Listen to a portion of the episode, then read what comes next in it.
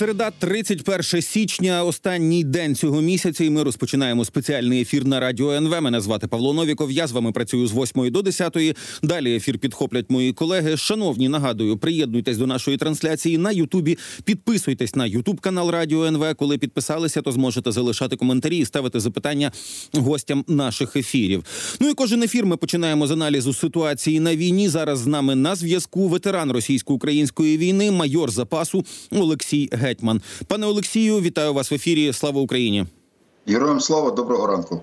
Е, Давайте почнемо з повідомлення від американського видання Політіко, що вони ледь не сьогодні мають прислати американці, мається на увазі до України бомби великої дальності GLSDB. З того, що я встиг. Там прочитати це дальність у 150 приблизно кілометрів і можливості запускати ці бомби відповідно з, з установок типу Хаймерс або е, е, М270. От, власне, що ми маємо розуміти про цю збільшену дальність? Атакамс мають ще більшу дальність. Їх теж запускають з цієї платформи. Тут, от, власне, щось проміжне таке, але ще ну тобто, це вдвічі далі ніж е, Хаймарс, звичайний, пробачте, і вдвічі менше ніж Атакамс. Це просто ну вони нам потрібні, тому що нам будь-що потрібне, чи що ми маємо очікувати від саме, саме цих боєприпасів? Ну, ці, ці бомби, вони.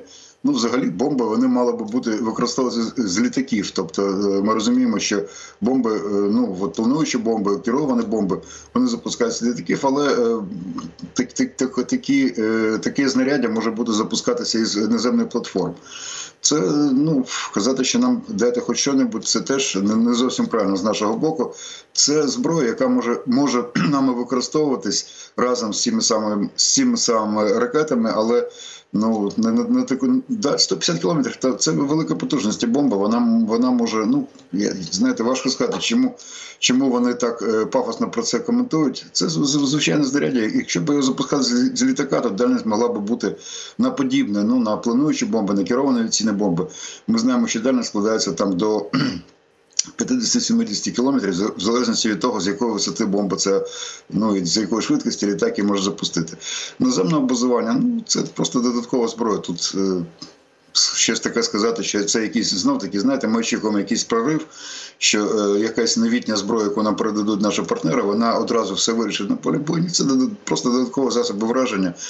Е, Враховуючи, що в нас е, певний дефіцит зі снарядами, то стріляти на відстань 150 кілометрів, ну це точно краще, ніж на 20-30, як може це ну, до 40 там е, плюс-мінус, як працює артилерія, ствольна чи реактивна система залпового вогню.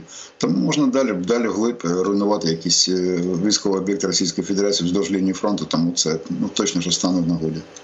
Добре, ну і ще одна цікава деталь, оскільки американці собі ще не поставили на озброєння саме ці бомби, але от нещодавно буквально завершилися польові випробування, полігонні випробування. І зараз ну ми бачимо ситуацію, коли до України відправляють навіть деякі системи, яких не мають ще армії тих країн, в яких вони вироблені. Це було з Айрісті, наскільки мені відомо у Німеччині, тому що в Бундесвері їх ще немає. В Україні вже така система присутня. Ну і от власне зараз е, оці GLSDB. Е, по суті, ми ж е, ну даємо якусь там, в тому числі дослідницьку користь. Да, ситуація в Україні дає певну дослідницьку користь для розробників цього обладнання цих систем. Тобто, ми такий собі полігон.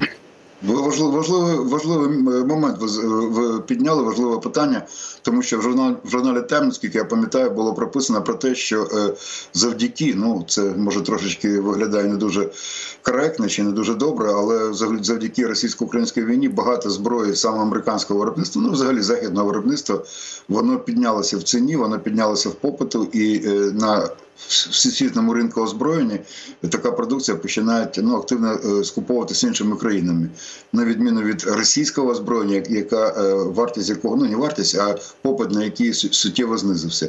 Ну ми, ми вже знаємо, ми по великому рахунку цього до цього вже звикли, що. Ну тут навіть знаєте, по великому рахунку нічого поганого немає. Що е, на цій війні багато зброї ну, випробовується, і це ну, начебто така лабораторія, такий полігон, де можна в бойових умовах перевірити якість е, зброї, ну навіть новітньої зброї. Тому тут нічого дивного немає, і ми робимо.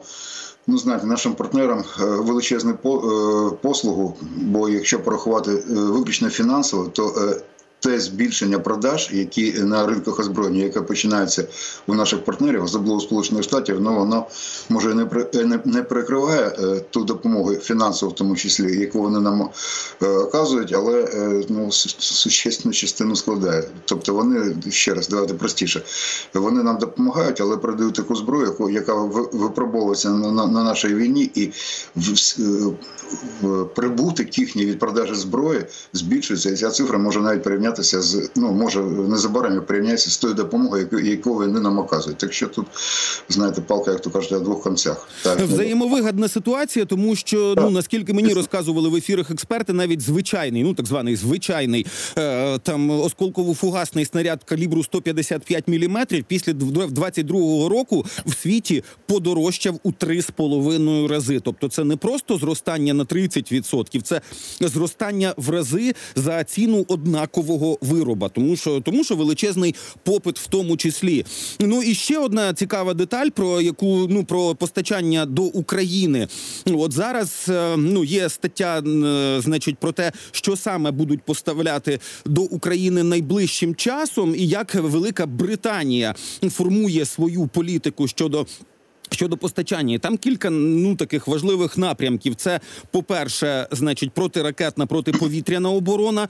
Друге, теж робота з усім, що можливо для збиття повітряних цілей. Тобто, от зараз британці по всім колишнім країнам Варшавського договору, наприклад, збирають ракети до кубів, до стріл, до ПЗРК Ігла. Американці вже відновили 1900 просрочених стінгерів, да перепакували їх, і от по суті зараз вигрібають в тому числі для різних навіть гібридних систем, те, що може стріляти саме саме тут. Да, ви про гібридну систему сказали е, так е, е, мимоходом, пробачте за. Е, Мається на увазі ракети Сі-Сперо, в тому числі, тобто ракети для зенітно-ракетних комплексів. Ми вже зробили такі. Ну, ми разом з нашими партнерами зробили гібридний комплекс.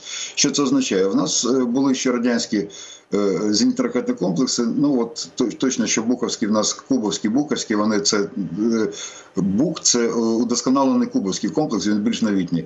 Але звісно, ці ракети ще радянського виробництва, російського виробництва, і рано чи пізно вони мали в нас закінчитись.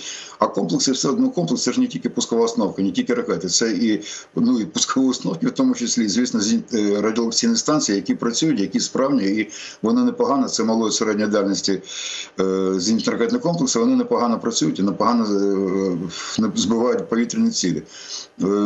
Вирішили, чи, чи, чи можна використовувати ракети, інші ракети, виключно ракети на цих зенітно-ракетних комплексах.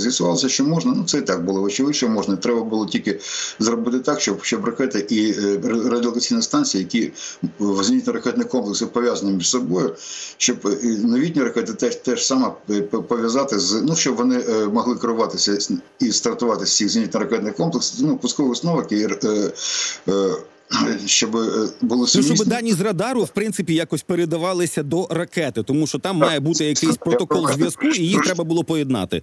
Трош, трошки збивчого збивчого це, це кажу. Це поєднано. Це по перше, це до речі, це не, не тільки в Україні, це не зовсім ноу-хау. Це вже було використано в Ізраїлі. Вони ракети повітря-повітря, якими можна збивати ще там літаючі об'єкти. Вони застосували на переробили на ракету е, земля-повітря.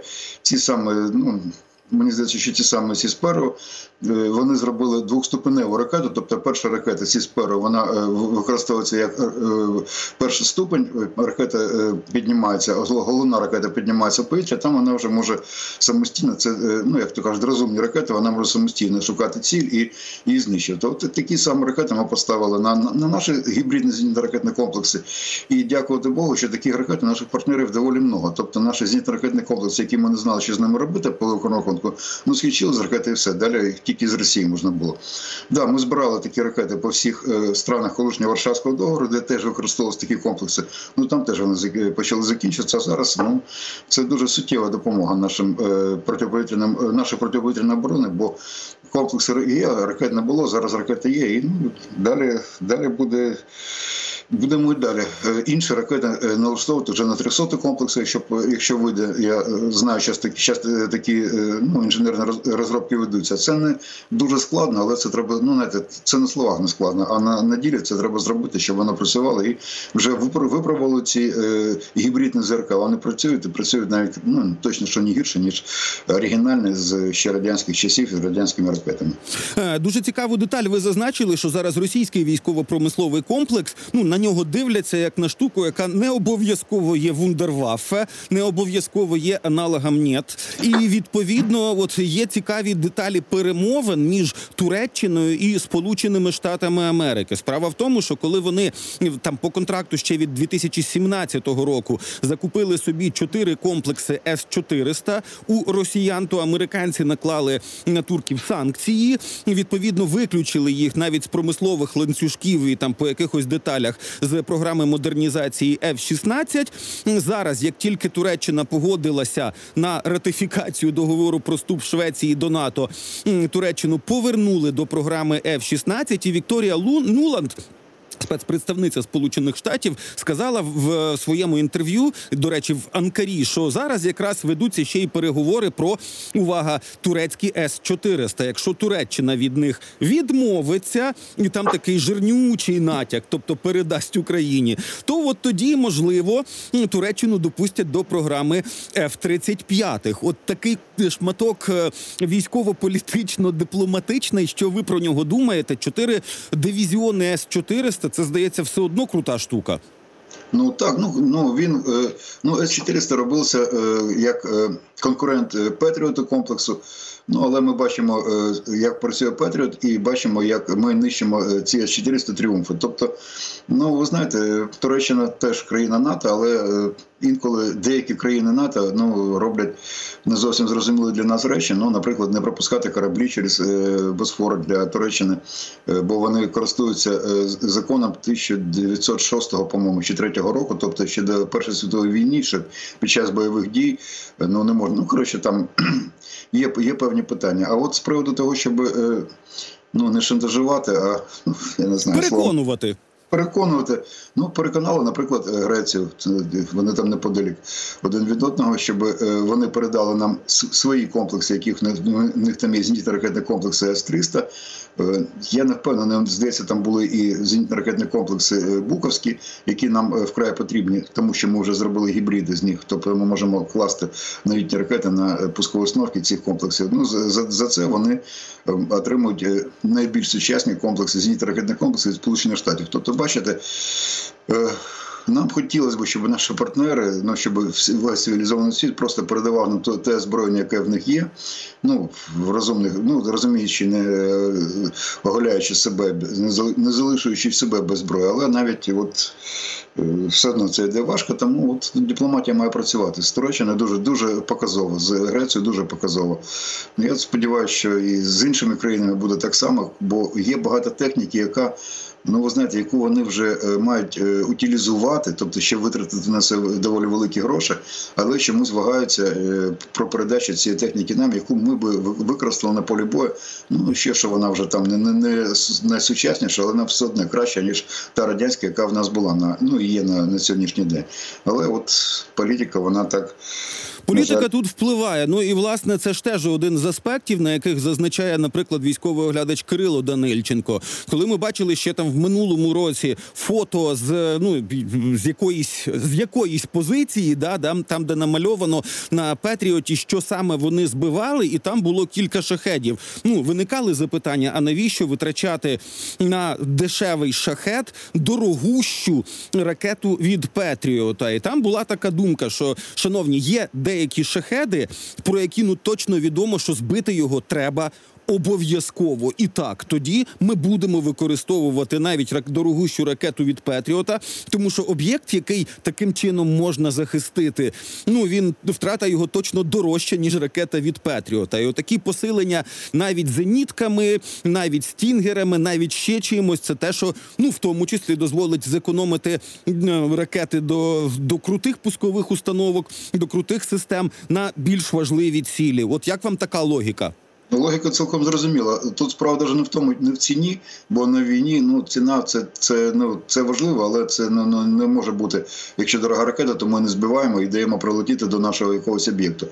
Ну справа в тому, що не хотілося б не не тому, що дорогі ракети, а тому що їх ну по великому рахунку обмежена кількість, і нам треба цими ракетами збивати цілі ну більш, більш е, такі серйозні. Ну ракети балістичні. Ми можемо збивати Петріотом, а іншими засобами в нас немає. Ну не можна Петріот і туди туди використовувати. Тому от такі принесли зенітно ракетні комплекси, мобільні групи. До речі, хотів би послатися на речника повітряних сил пана Юрія Гната, який сказав, що ну ми ж рахуємо е, все, що ми збиваємо, всю нашу бойову роботу. Так от на сьогодні е, мобільні групи, які ми створили. Ну спочатку, коли їх творили, казали, багато хто вважав, що це якась дурня, що ну як це мобільна група може е, забезпечити перехоплення перехоплення повітряних цілей. Це мають робити зенітно ракетні комплекси, зенітно гарматні комплекси, ну і так далі. Тобто скептичне було відношення до цих мобільних груп. А на сьогодні вони, по-перше, ми зробили ще біль... ну, їх стало більше, ніж коли ми це запровадили, і кількість збитих щонайменше шахедів.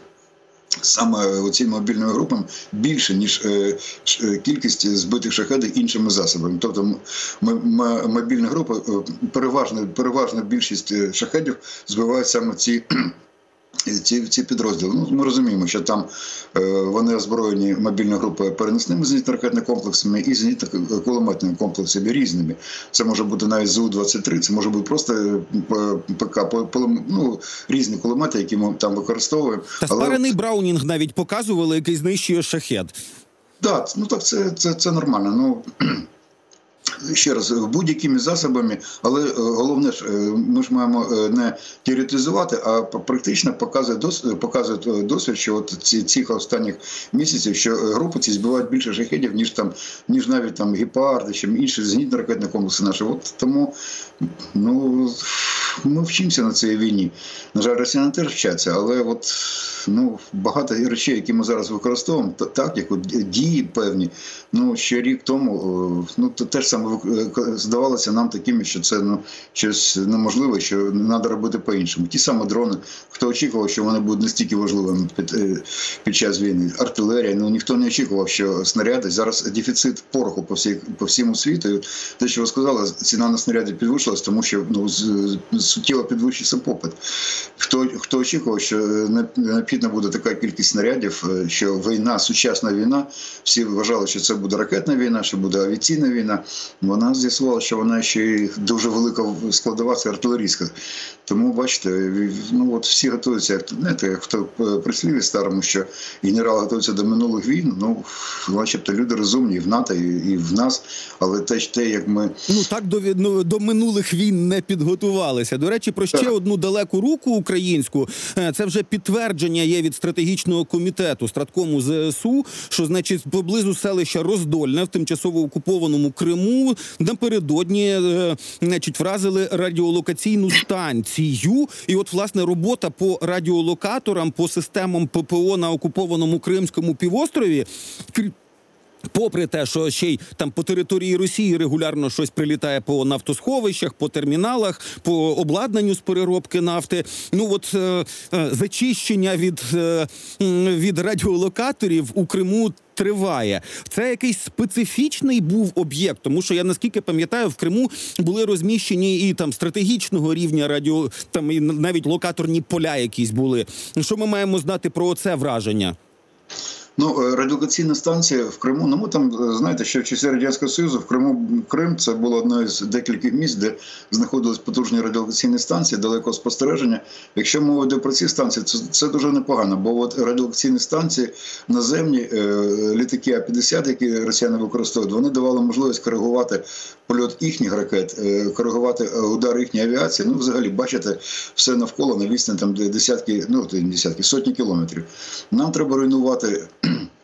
радіолокаційні станції унеможливити діяльність, діяльність їхніх зенітно-ракетних комплексів для того, щоб можна було вже літаками робити е, певні удари, ну, бомбові удари е, по, по тим об'єктам, які в Криму, які військові, які нам які ми маємо нищити. Ці саме е, е, е, литовище, ну все, що там, все ще порти в тому числі. Але для цього е, ну, одними ракетами ми цього зробити не зможемо. Нам потрібні ще е, авіаційні удари з літаків. Але щоб вони могли пролетіти, підліти, підлітати ближче або просто пролітати над Кримом, нам потрібно, щоб е, знищені були знищені зенітно-ракетні комплекси росіян в Криму, і щоб там були дирки, так, так звані дирки в протиповітряній обороні, якими ми могли би користуватися.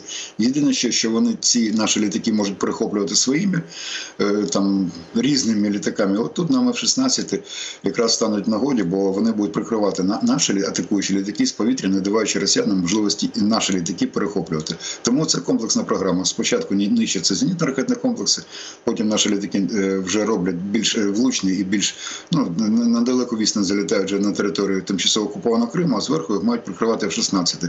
Ну поки що перший крок це треба знищити як можна більше Ну тобто їх треба засліпити в основному. Добре, дуже дякую вам за розмову. З нами на зв'язку був ветеран російсько-української війни, майор запасу Олексій Гетьман. Шановні, зараз слухаємо звернення президента України Володимира Зеленського. Далі у нас новини. Ну і далі продовжимо спеціальний ефір.